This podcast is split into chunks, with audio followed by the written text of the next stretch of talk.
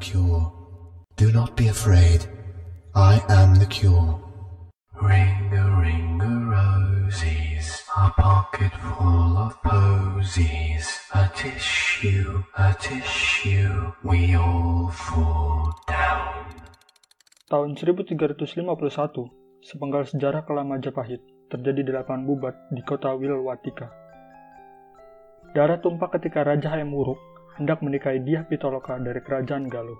Peristiwa itu terus diingat hingga hari ini sebagai bagian episode tergelap sepanjang sejarah kerajaan Majapahit. Nah, di tahun yang sama, dan jauh di benua Eropa, petaka mengerikan juga berlangsung tanpa henti. Peristiwa kematian massal akibat pandemik wabah maut menyapu benua biru tersebut. Black Death, begitulah peristiwa ini dikenal.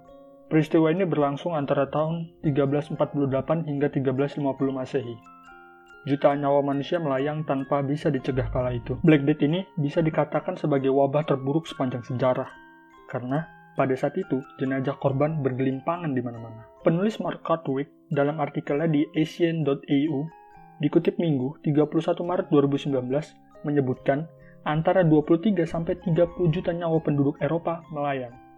Wabah penyakit itu ditularkan lewat kutu pada tikus yang berasal dari Asia Tengah Bibit penyakit itu turut serta ke semenanjung Crimea oleh para pejuang dan pedagang Mongol yang ikut dalam ekspedisi Kublai Khan ke Eropa.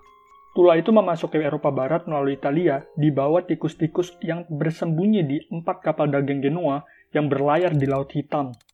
Begitu mautnya wabah ini, antara 30% hingga 50% populasi di tempat-tempat yang dilewati Black Death itu musnah. Saking begitu hebatnya serangan maut yang tidak terlihat ini, berdampak sangat besar bagi masyarakat abad pertengahan di Eropa pada saat itu. Wabah penyakit yang menyebar teror ini berupa wabah pes dan radang paru-paru.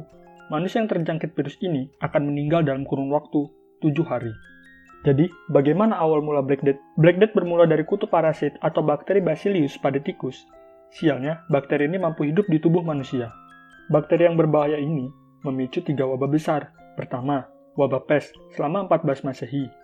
Bakteri pes ini akan menyebabkan pembekakan parah di pangkal paha dan ketiak. Kelenjar tersebut akan menghitam dan sangat berbau. Luka hitam itu akan menutupi tubuh secara umum yang disebabkan oleh pendarahan internal, dikenal sebagai bubo, dari mana wabah pes mengambil namanya. Gejala lainnya adalah demam yang mengamuk dan nyeri sendi.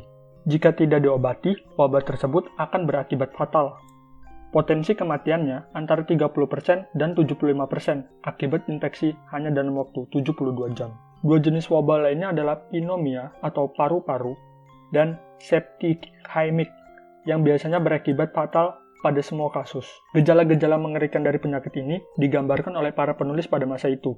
Dan perlu kalian ketahui, penyakit ini menular melalui udara. Akibat wabah ini, bangsa Eropa memulai sebuah peradaban baru, dan butuh waktu 200 tahun bagi Eropa untuk memulihkan diri kembali. Menurut sejarawan, Black Death ini telah menyebar di Cina tahun 1346.